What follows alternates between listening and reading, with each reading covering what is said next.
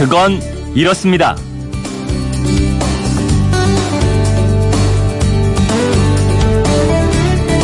안녕하십니까 오승훈입니다.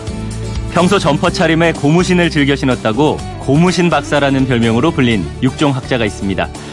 이 별명만으로는 누군지 잘 모르실까요? 그럼 씨 없는 수박 하면 떠오르는 분 맞습니다. 우장춘 박사인데요.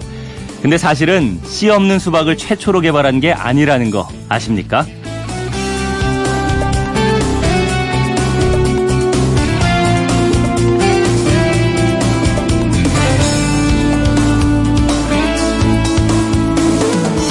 우장춘 박사가 씨 없는 수박을 최초로 개발한 게 아니다. 그건 이렇습니다. 씨 없는 수박은 일본 교토대학의 기하라 히토시라는 학자가 1943년에 이미 개발했던 기술이었습니다. 그럼 왜 우장춘 박사가 씨 없는 수박을 처음 만든 것으로 알려졌을까요? 일본에서 활동하던 우장춘 박사는 1950년 귀국했는데요. 농업 공무원과 농민들에게 종자 산업의 중요성을 알리기 위해서는 무언가 획기적인 걸 보여줄 필요가 있다고 생각했다고 합니다. 그래서 이 씨 없는 수박을 재배해서 직접 갈라 보였던 겁니다. 당시 이런 사실이나 과학적 원리를 제대로 알지 못한 언론에서는 우장춘 박사가 씨 없는 수박을 만들었다 이러면서 크게 부각시켰고요. 이것이 계속 전해 내려오면서 지금까지도 세계 최초의 씨 없는 수박 개발자로 알고 있는 사람들이 많은데요. 오늘 8월 10일은 우장춘 박사가 세상을 떠난 지 59년째 되는 날입니다.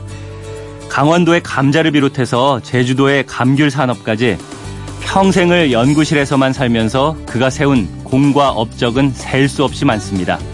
그런데도 굳이 업적이 아닌 일을 크게 키울 필요는 없겠죠.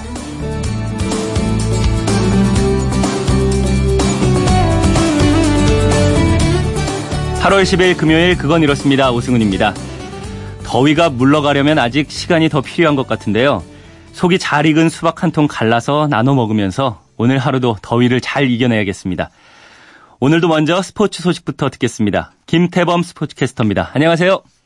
네, 안녕하세요. 김태범입니다. 네, 오늘은 해외 축구 좋아하시는 분들에게 반가운 소식부터 전해주신다고요? 네, 러시아 월드컵 이후에 조금은 허한 마음으로 지내셨을 분들 꽤 많으실 것 같은데요. 이제 이번 주말부터 그분들은 주말마다 각 잡고 보실 때가 왔습니다. 음. 유럽 축구 리그가 드디어 속속 개막을 알리게 됐는데요. 네. 우선 바로 내일 잉글랜드 프리미어 리그 EPL이 개막합니다. 올 시즌 EPL 역시 총 20개 팀이 참가하게 되는데요. 지난 시즌과 비교하면 스완지 시티와 스토크 시티, 웨스트 브로미치 앨비언 대신에 승격팀인 울버햄튼 원더러스와 카디프 시티, 풀럼이 새롭게 가세하게 됐습니다. 네. 일단 맨체스터 시티는 지난 주말에 커뮤니티 실드에서 첼시를 완파하고 우승을 차지하면서 지난 시즌에 이어 올 시즌에도 강력한 우승 후보임을 입증했죠. 네. 많은 전문가들은 올 시즌에 맨체스터 시티 외에 리버풀을 비롯해서 맨체스터 유나이티드, 토트넘 홋스퍼, 첼시, 아스날 이런 팀들이 경쟁하는 구도가 될 것이다. 이렇게 예상하고 있습니다. 네. 그러면 올 시즌 EPL 개막전을 비롯해서 1라운드 경기 가운데 어떤 경기 주목하면 좋을까요? 어, 1라운드 첫 경기로 잡혀 있는 맨체스터 유나이티드와 레스터 시티의 경기도 있고요. 네. 또 1라운드 가장 마지막 경기 아스날과 맨체스터 시티의 경기도 참 기대가 돼요. 하지만 아무래도 우리나라에서는 역시 토트넘과 뉴캐슬의 경기가 가장 관심 경기가 되지 않을까 싶습니다. 그렇죠. 우리나라 시각으로 내일 저녁 8시 30분 뉴캐슬의 홈구장인 세인트 제임스 파크에서 토트넘의 손흥민 선수와 뉴캐슬의 기성용 선수가 맞대결을 준비하고 있습니다. 네. 우선 최근 토트넘과 재계약한 손흥민 선수죠. 올 시즌에도 팀의 핵심 공격수로 활약할 전망이기 때문에 선발 출전이 유력해 보입니다. 그리고 올 시즌에 뉴캐슬로 이적한 기성용 선수 최근 프리시즌 경기에 계속 교체로 출전하고 있고요. 출장 시간도 점점 늘려가고 있습니다. 기성용 선수가 선발 출장 또는 교체 출장이라도 한다면 음. 두 선수는 1년 5개월 만에 영국에서의 네 번째 맞대결을 펼치게 됩니다. 네. 아 정말 기대가 되고요. 토요일 밤에 놓칠 수 없는 경기가 될 것 같은데 치킨집 사장님들 웃음소리가 벌써부터 들리는 것 같아요. 네. 네, Korean derby가 성사될지 기대해 보겠습니다. 그리고 네. 미국 프로골프에서는 이번에 올 시즌 마지막 메이저 대회가 열린다고요? 그렇습니다. 이번 시즌 마지막 메이저 대회이자 올해로 대회 100주년을 맞는 PGA 챔피언십이 우리나라 시각으로 오늘 새벽부터 1라운드가 이미 시작됐습니다. 음. 이 대회에서 모두 우승 경험이 있는 타이거 우즈, 로리 맥킬로이, 저스틴 토마스가 1, 2라운드 한 조로 묶이면서 관심을 끌었는데요. 네. 우리나라 선수로는 일본 투어에서 뛰고 있는 양용은 선수가 2009년 챔피언 자격으로 오랜만에 PGA 투어에 출전하고요. 음. 또 최근 상승세를 타고 있는 김시우, 안병훈, 김민휘 선수, 여기에 한승수, 임성재 선수 등이 출전 명단에 이름을 올렸습니다. 네. 한편 국내에서도 대회가 있는데요. 제주에서 KLPGA 투어 제주 삼다수 마스터스가 오늘 금요일부터 일요일까지 열립니다.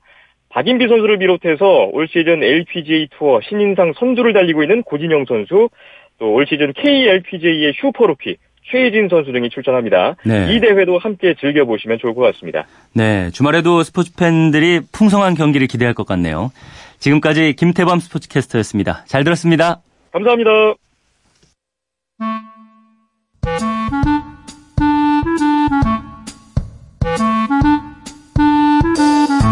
오늘을 꽉 채워줄 생활 정보를 알려드립니다. 오늘을 채우는 여자 배아량 리포터 나오셨습니다. 안녕하세요. 네, 안녕하세요. 네, 오늘은 어떤 생활 정보죠? 얼마 전에 입추라곤 하지만 아직까지 너무 덥다 보니까 네. 현관문 열고 나가기 전에 각오를 단단히 해야 해요. 그렇습니다. 그래서 요즘은 지캉스가 뜨고 있습니다. 지캉스요? 바로 지하도 상가와 바캉스를 합친 말인데요. 네.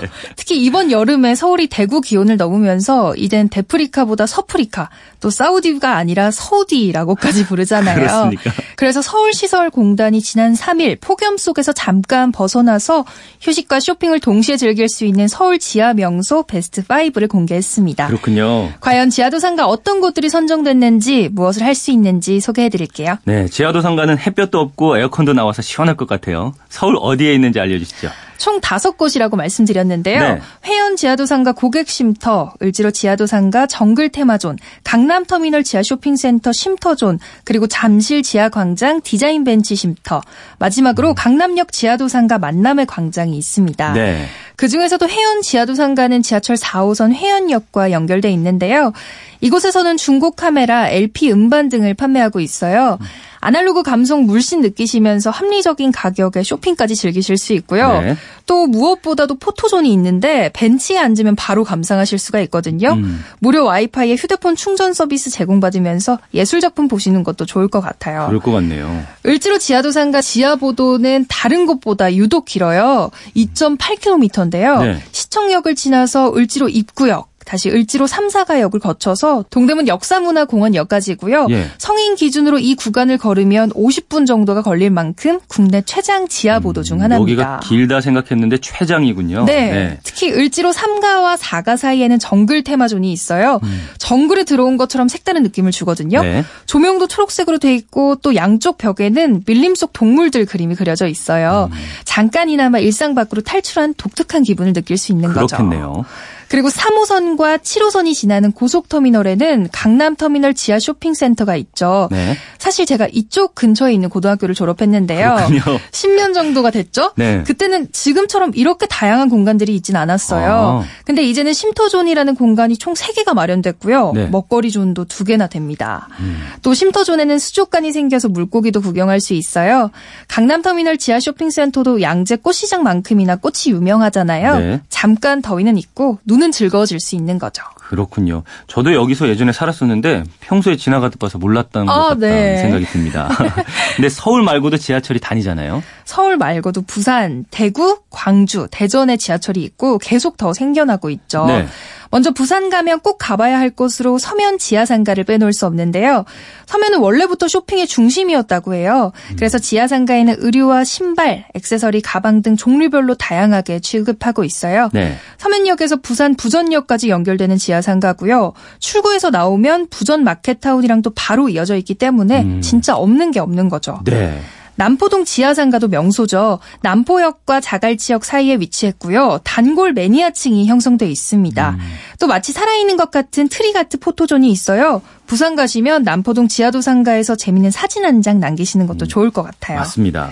그리고 대전역에는 작년에 trail zone 마당이 생겼는데요. 음. 여기에는 재밌는 게 있어요. 네. 3D 가상 피팅 시스템인데 직접 음. 옷을 갈아입지 않아도 디스플레이 속에 내 모습에 옷을 입혀볼 수 있는 어, 거예요. 어, 네. 훨씬 더 편하게 쇼핑할 수 있는 거죠. 음. 또 공연 무대도 있거든요. 쉬면서 공연도 즐기실 수 있으니까 일석이조인 거죠. 어, 그렇군요. 볼거리가 참 많네요. 여기에 또 선정되진 않았지만 또 다른 지하상가들도 있지 않나요? 1호선 영등포역과 연결되는 영등포 지하상가가 있어요. 네. 여기는 대형 백화점들과도 연결돼서 많은 사람들의 발길이 닿는 곳인데요. 음. 출입구만 해도 30개 정도가 되니까요. 어, 예. 또 주변에 먹자골목도 있기 때문에 충분히 가볼만 하고요. 음. 또 신당 지하도 상가도 좋아요. 음. 신당 창작 아케이드라고 불리는데 청년 신진 작가들이 모여서 창작 활동을 펼치고 있는 곳이거든요. 예. 저도 지난번에 한번 취재 때문에 가봤는데 진짜 볼거리가 많더라고요. 음. 양옆이 다 유리문으로 돼 있어서 작품들 지나가면서 다 볼 수 있었고요. 예. 실제로 작업하고 있는 작가들도 많았어요. 그래서 내가 지하상가에 왔다는 생각보다는 전시 보러 왔다는 느낌이 음. 들더라고요. 말씀하신 모든 것들이 다 볼거리와 먹거리가 굉장히 많네요. 네. 진짜 뭐 지하도 상가로 피서 간다는 말이 맞는 말 같다는 생각도 들고요. 정말 디캉스 즐겨도 좋을 것 네. 같습니다. 오늘을 알차게 채울 꽉 찬 정보였습니다. 지금까지 오늘을 채우는 여자 배아량 리포터였습니다. 감사합니다. 네, 감사합니다.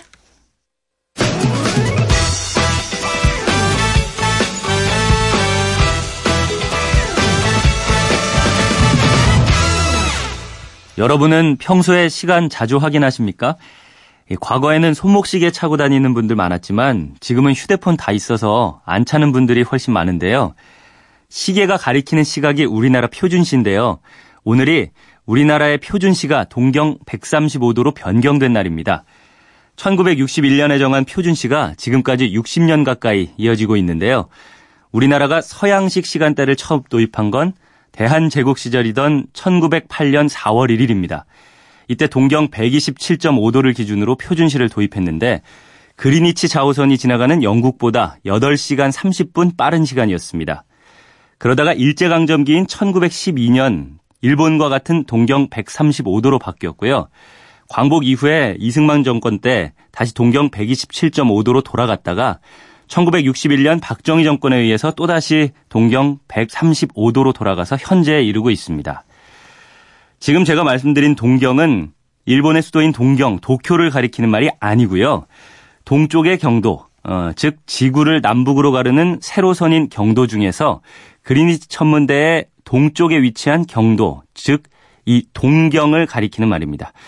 이 동경이 일본의 동경이 아니라는 것도 한 번 더 기억해 두시죠. 과거 조선시대에는 얼음을 빙고에 보관했는데요. 이 빙고에 대한 궁금증을 잠시 후에 풀어드리겠고요. 곤충 산업이 갈수록 커지고 있다는데 이것도 자세히 좀 알아보겠습니다. 그건 이렇습니다. 오승훈입니다. 저는 잠시 후에 돌아오겠습니다.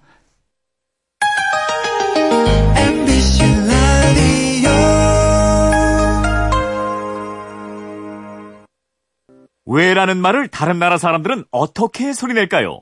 Why? 교? 난데. 세상의 모든 왜라는 궁금증에 대한 대답을 들려드립니다. 궁금증에 대한 가장 친절한 설명서. 그건 이렇습니다.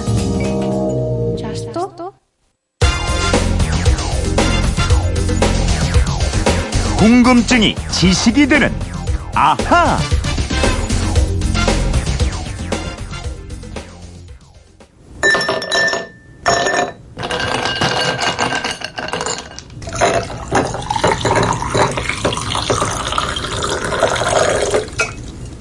네, 소리가 뭔가 시원한 느낌이 드시죠?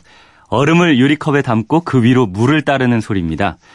어, 휴대폰 뒷번호 7388 쓰시는 청취자께서 이런 문자 주셨어요. 전기가 없던 옛날에는 겨울에 꽁꽁 언 얼음을 캐서 보관하는 빙고가 있었다고 하던데요. 이 얼음은 어디에서 어떻게 썼는지 궁금합니다. 왕이 사는 궁궐에서만 활용했나요? 하셨습니다. 어떤 궁금증이든 시원하게 해결해드리는 궁금증 해결사죠. MBC 이영은 아나운서와 오늘의 이 궁금증 풀어보겠습니다. 안녕하세요. 안녕하세요. 네. 이 폭염 요즘에 너무 심해요. 그래서 요즘엔 얼음 끌어안고 지내고 싶다 이런 생각 많이 합니다. 저도 정말 그런 생각 많이 합니다. 네. 에어컨 없이 살 수가 없어요. 그렇죠.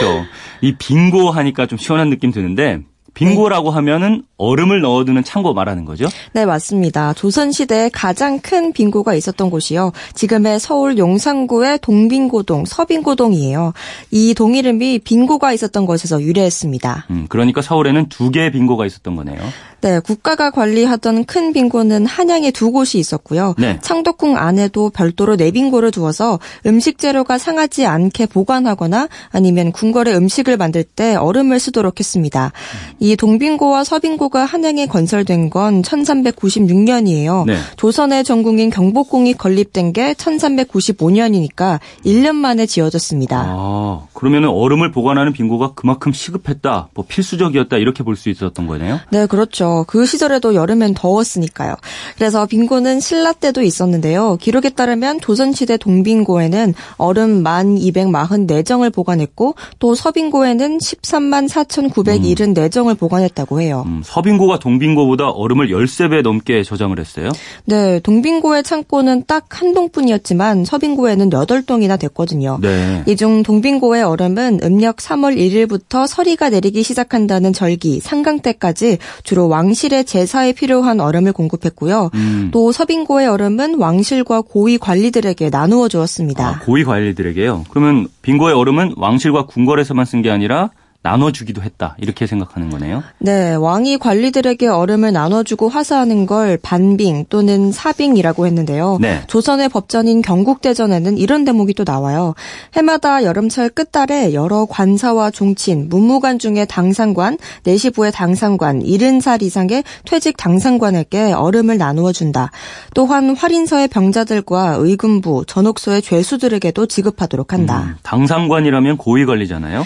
네, 정삼 3품 이상 관리를 당상관이라고 했으니까요. 네. 지금의 중앙 공무원 직급으로 치면 아마 국장급 정도로 볼 수 있겠죠. 음. 그런데 고위 관리들뿐 아니라 병자와 죄수한테도 얼음을 지급한다 이런 규정이 있었네요. 네, 활인서 즉 의원에 있는 환자는 말할 것도 없고요. 감옥에 있는 죄수들도 더위에 무척 취약하잖아요. 네. 비록 죄를 짓고 벌을 받고 있긴 하지만 더위에 탈이 나거나 죽게 내버려 둘 수는 없기 때문에 얼음을 하사해서 여름을 나도록 했던 것 같습니다. 그러면은 고위 관리인 당상관 말고 당하관이나 뭐 일반 백성들은 얼음 구경하기가 쉽지 않았겠어요. 네, 그렇던 것 같습니다. 왕이 얼음을 나눠줄 때는요, 얼음 덩어리를 직접 나눠준 것이 아니라 빙표를 줬어요. 네. 얼음 두 덩어리, 얼음 세 덩어리 이렇게 적혀 있는 거예요. 음. 이 빙표를 가지고 빙고에 가면 얼음을 내주는 시스템이었는데요. 네. 그래서 이 빙표나 얼음은 도적들의 표적이 되는 경우가 많았습니다. 이 때문에 나중에는 개인 빙고를 둘수 있겠습니다. 아, 개인이 자기 얼음을 보관할 수 있는 개인 빙고가 있었다고요? 네, 빙표 수표를 주고 얼음을 받아온 개인도 또 그 얼음을 한꺼번에 다 쓰는 게 아니라 일정 기간 보관했다가 제사 등을 지낼 때 사용하곤 했는데요. 음, 네.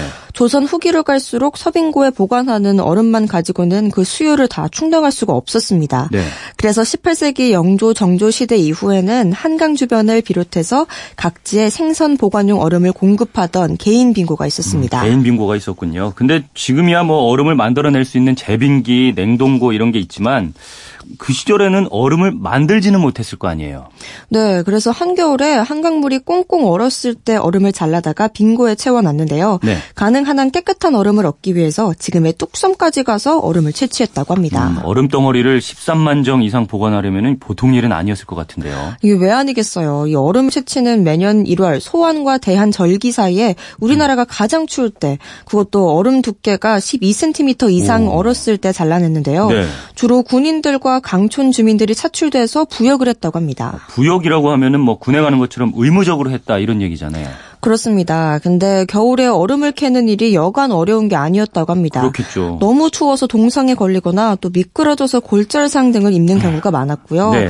그래서 겨울만 되면 이 빙고 부역을 피해서 달아나는 사람들도 있었다고 합니다. 아이고, 도망가다가 잡히면 큰 벌 받았을 텐데 일이 얼마나 힘들었으면 그랬을까 싶은 생각도 드네요. 네. 근데 세종대왕도 이 빙고 부역이 어려운 일이라는 걸 잘 알았던 모양입니다. 네. 얼음을 캐고 저장하는 사람들에게 술과 어물 등을 크게 하사해서 위로하고 배려했다 이런 기록도 있고요. 음. 또 의원을 보내 동상 걸린 군인들을 치료하게 했다고 합니다. 아, 역시 우리 세종대왕님이라는 생각이 듭니다. 근데 그렇게 힘들게 캐낸 얼음을 여름이 지나서 가을이 될 때까지 사용을 하려면은 이거 보관을 참 잘해야 될 것 같아요. 네, 우선 얼음을 많이 보관해야 하기 때문에 얼음 규격을 통일했어요. 가루 길이를 70에서 80cm, 또 세로 길이는 1m 정도가 되도록 규격을 맞춰서 톱으로 썰었고요. 네. 이 얼음을 우마차를 이용해서 석빙고로 옮겼습니다. 음, 그럼 그 얼음을 보관하는 석빙고는 지하에 있었어요? 네, 신라 때는 반지하 토굴 형태로 빙고를 만들었는데요. 네. 이렇게 하니 하니까 흙천장이 쉽게 삭고 잘 부서져서 보수하는 데 힘이 들었어요. 음. 그래서 조선시대에는 큰 봉분 형태로 돔구장처럼 위를 둥그렇게 만들어서요. 음. 더운 공기는 위로 올라가서 빠지고 또 차가운 공기는 아래로 향하는 구조로 만들었습니다. 아, 이거는 공기의 대류 원리를 이용했다고 생각할 수 있을 것 같은데요. 오, 역시 오승은 아나운서가 더 잘 아시겠네요. 음. 또 석빙고는 간단히 말해서요. 더운 공기는 밖으로 빼내고 또 차가운 성질의 화강암을 빈틈없이 배치해서 바깥 바깥의 열이 들어가지 못하도록 차단했습니다. 음, 단열이 완벽하게 이루어지도록 한 거네요. 네, 그리고 얼음이 녹은 물을 빨리 빼낼 수 있게 배수로를 냈고요. 또 얼음과 얼음, 벽, 천장 사이를 지피나 왕겨 등으로 채워서 단열 효과를 높였습니다. 이렇게 천연 단열자를 잘 활용해서 겨울에 캔 얼음이 가을까지 잘 녹지 않도록 만들었던 겁니다. 네, 자연을 이용한 이 석빙고 이런 걸 보면은 우리 조상들의 지혜가 참 뛰어나다. 그리고 과학 원리도 잘 이해하고 있었다는 걸 새삼 또 확인하게 하게 됩니다. 질문하신 7388님 궁금증이 좀 풀리셨나요? 준비한 선물 보내드리겠고요. 이영은 아나운서 평소 궁금한 게 있는 분들 어떻게 하면 되죠? 그건 이렇습니다. 인터넷 게시판이나 MBC 미니 아니면 휴대폰 문자 샵 8001번으로 보내주시면 됩니다. 문자 보내실 때는 미니는 공짜지만 휴대폰은 짧은 건 50원, 긴 건 100원의 이용료가 있습니다. 네, 지금까지 궁금증이 지식이 되는 아하 이영은 아나운서였습니다. 감사합니다. 감사합니다. 네, 빙고 얘기하니까 이 노래가 떠오릅니다. 얼음만큼 시원합니다. 거북이의 빙고입니다.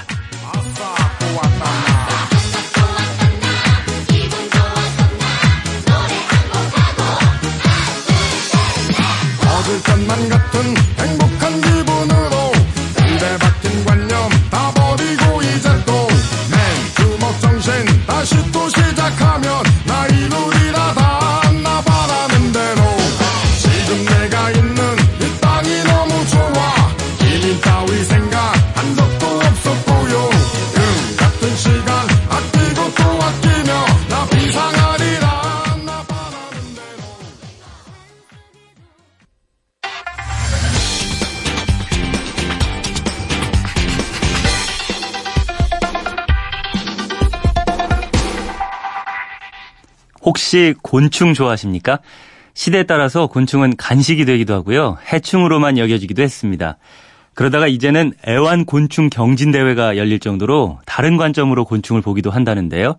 궁금한 키워드를 알아보는 키워드 인터뷰 코너. 오늘의 키워드 곤충 산업에 대해서 김재근 박사님과 이야기 나눠보겠습니다. 안녕하세요. 예, 안녕하세요. 김재근입니다. 예. 오늘과 내일 이 애완곤충 경진대회가 열린다고 하는데요. 저는 처음 알게 됐습니다. 이게 어떤 대회입니까? 예, 그동안 우리 국민들이 애완곤충에 대해서 많이 관심을 가지고 계셨는데요. 네. 실제 이제 정부에서 곤충 산업의 활성화를 위해서 애완곤충 경진대회를 작년에 이어서 제2의 애완곤충 경진대회가 열리고 있습니다. 아, 두 번째로 열린 거네요. 예, 그렇습니다. 네. 이게 애완곤충이라고 하면 어떤 곤충들이 여기에 나와서 무슨 경연을 펼치는 건가요? 네, 이번 애완곤충 경진대회는 다섯 개 분야에 대해서 열 개 종목을 어, 신청자들이 어, 내놓은 곤충에 대해서 평가하게 되겠습니다. 네. 첫 번째 부분을 보면은요, 우량곤충 분야입니다. 네 개의 종목이 있게 되는데요. 장수, 풍뎅이, 유충과 성충, 넓적 사슴벌레 유충과 성충, 네. 왕 사슴벌레, 톱 사슴벌레 이러한 곤충들이 무게를 측정하게 됩니다. 아, 네. 두 번째 멋쟁이 곤충 부분입니다. 두 개 종목인데요. 왕사슴벌레 턱 크기와 넓적 사슴벌레 전체 길이를 측정하는 부분이고요. 예.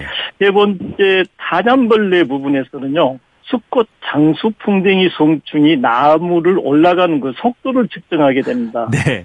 그리고 또 네 번째 곤충 왕 부분은 두 개 종목인데요. 예. 학생들이나 일반인들이 곤충 표본을 제작하는 것을 누가 제일 잘하는가. 두 아, 번째. 네. 특히 초중고 학생들이 곤충에 관련돼서 관찰 기록장을 평소 했던 그런 내용들을 평가하는 부분이어서 네. 곤충왕이라는 그런 부분을 어, 상을 드리게 됩니다. 그리고 음. 마지막 다섯 번째 부분은요. 소프라노 곤충인데요. 좀 특이하죠. 소프라노요? 귀뚜라미가 예예 예. 네. 귀뚜라미 같은 이런 곤충들이 얼마나 고운 그 음을 내서 주위 사람들에게 정서적으로 안정감을 주는가 하는 것에 대해서 예, 귀뚜라미를 암실에 5분 동안 넣어놓고 네. 그 소리의 크기, 즉 데시벨을 측정하게 됩니다. 아. 이렇게 다섯 가지를 이번 경진대에서 진행하게 됩니다. 네, 무게 또 뿔이 얼마나 멋지냐, 뭐 소리를 얼마나 크게 예쁘게 내느냐. 네, 그렇습니다. 어, 실제로 이 애완곤충 시장이 큰지 궁금합니다. 네, 애완곤충 시장도 갈수록 확대되고 있습니다. 네. 사실은 학습 애완곤충이 2011년도에는 어, 한 778억 정도에 있는데요. 15년도에는 421억 정도에다가 다시 2000년도에는 한 590억 정도로 이렇게 확장될 걸로 예측을 하고 있습니다. 590억이라고 하면은 이게 그 단순 내왕 곤충 부분만 보는 거죠. 시장 매출 같은 거를 지금 말씀하시는 건가요? 예, 예. 아, 예. 예. 그럼 곤충이 애완 곤충으로 주로 활용이 많이 되고 있는 건가요? 우리나라에서는? 예, 애완곤충뿐만이 아니고 요즘은 식용곤충이나 사료곤충, 정소곤충 이런 부분으로 계속해서 확대가 늘어나고 있습니다. 아, 그야말로 정말 곤충 산업이라고 할 수 있겠네요.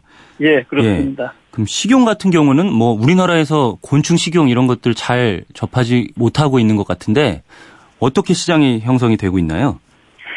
예, 그동안 우리나라 사람들이 곤충 활용성에 대해서 예완이나 식용곤충 또는 전시 행사용 곤충만을 생각을 하고 있었거든요. 네.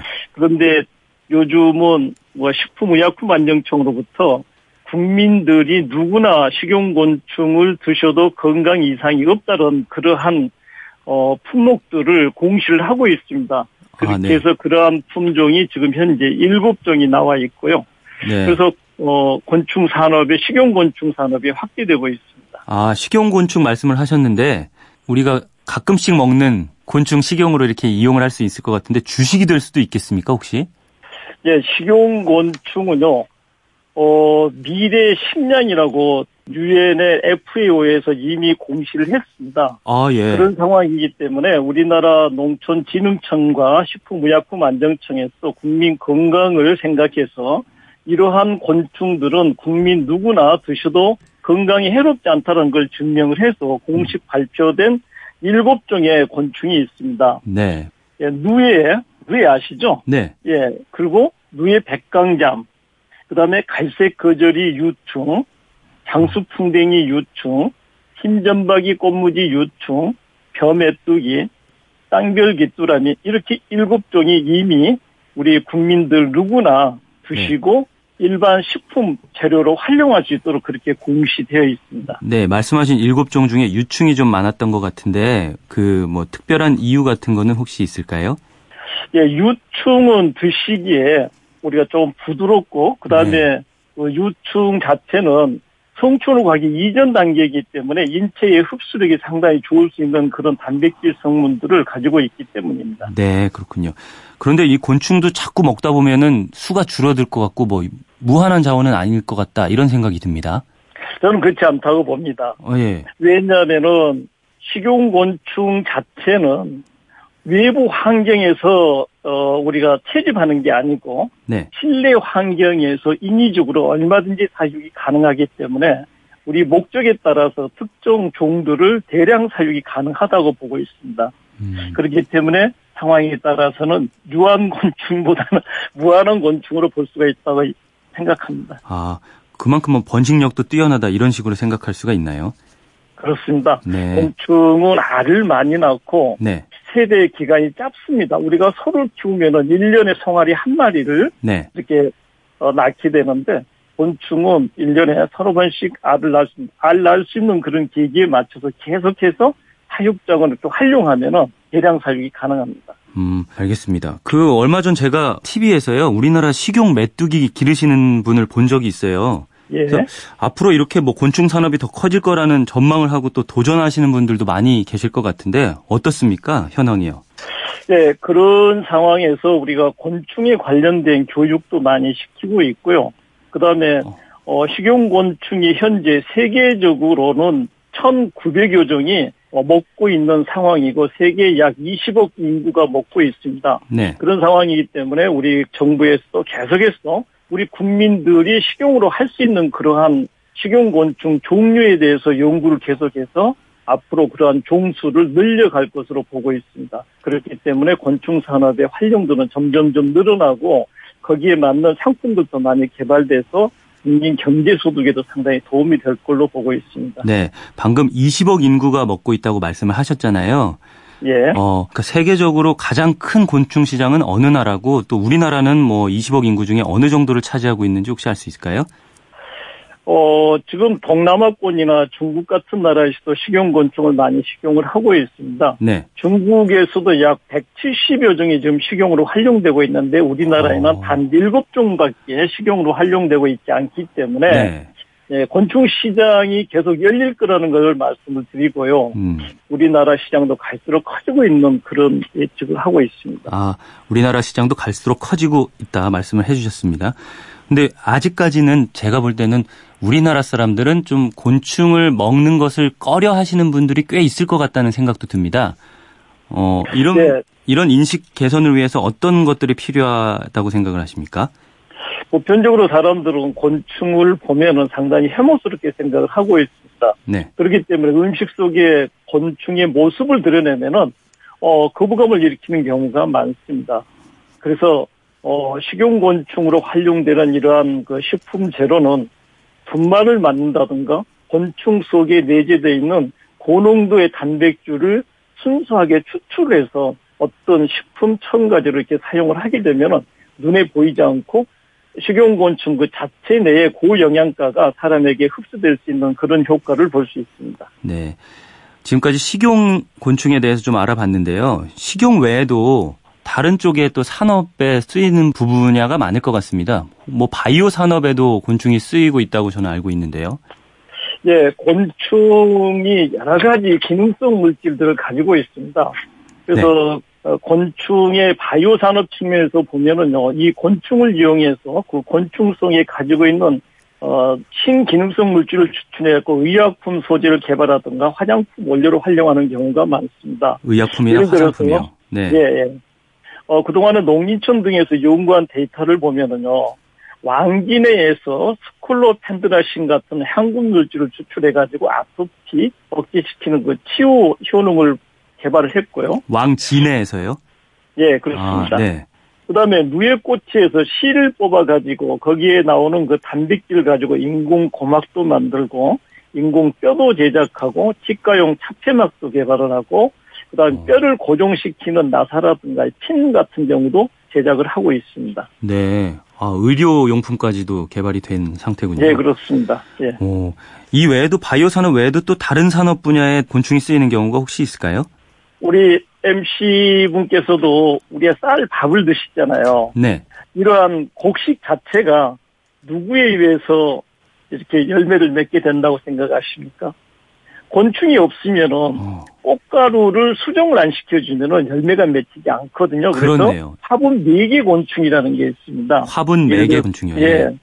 이 꽃, 저 꽃을 날아다니는 이런 지형벌이라든가 꿀벌이라든가 가위벌이라든가 이런 벌들이 음. 꽃가루를 묻혀주면서 그 식물의 열매를 맺게 해주는 그런 화분 매개 곤충이 있고요. 네. 그 다음에 천적 곤충이 있습니다. 어떤 해충을 방지할 때 농약을 살포하지 않고 우리 곤충을 이용해서 서로 포식하게 만들어주는 그러한 어, 경우가 있죠. 음. 우리나라 곤충 산업에서는 말씀하신 식용, 뭐 의료용품 같은 바이오 산업, 농업 어떤 분야에서 가장 활발하게 곤충이 쓰이고 있나요?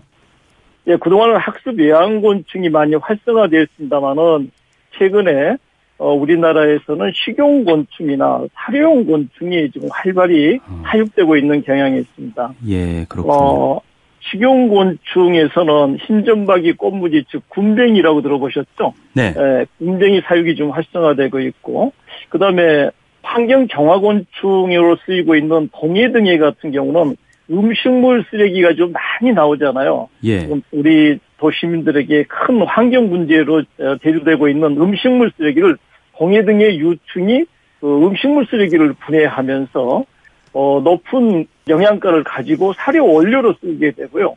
그 다음에 그 공해 등의 유충이 내놓는 분변토를 친환경 퇴비로도 활용하고 있습니다. 네. 어, 말씀 들어보니까 사료용, 식용, 뭐 의료용품, 농업에도 활발하게 연구되고 사용되고 있는 곤충 산업이 우리나라에서도 꽤 큰 산업이구나라고 새롭게 알게 된 것 같습니다. 네. 예. 지금까지 김재근 박사님과 이야기 나눠봤습니다. 박사님 감사합니다. 네, 감사합니다. 네, 반복되는 일상이랑 무더위에 이리저리 치이다 보니까 벌써 금요일이 됐네요.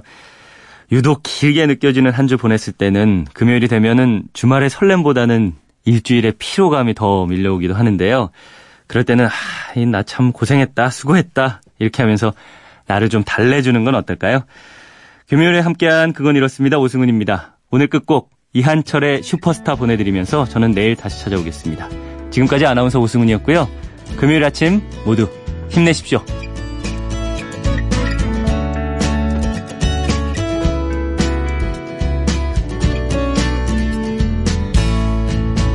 지난 날 아무 계획도 없이 여기서 울러왔던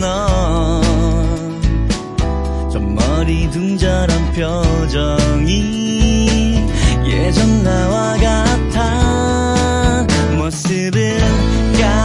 jump and sportsman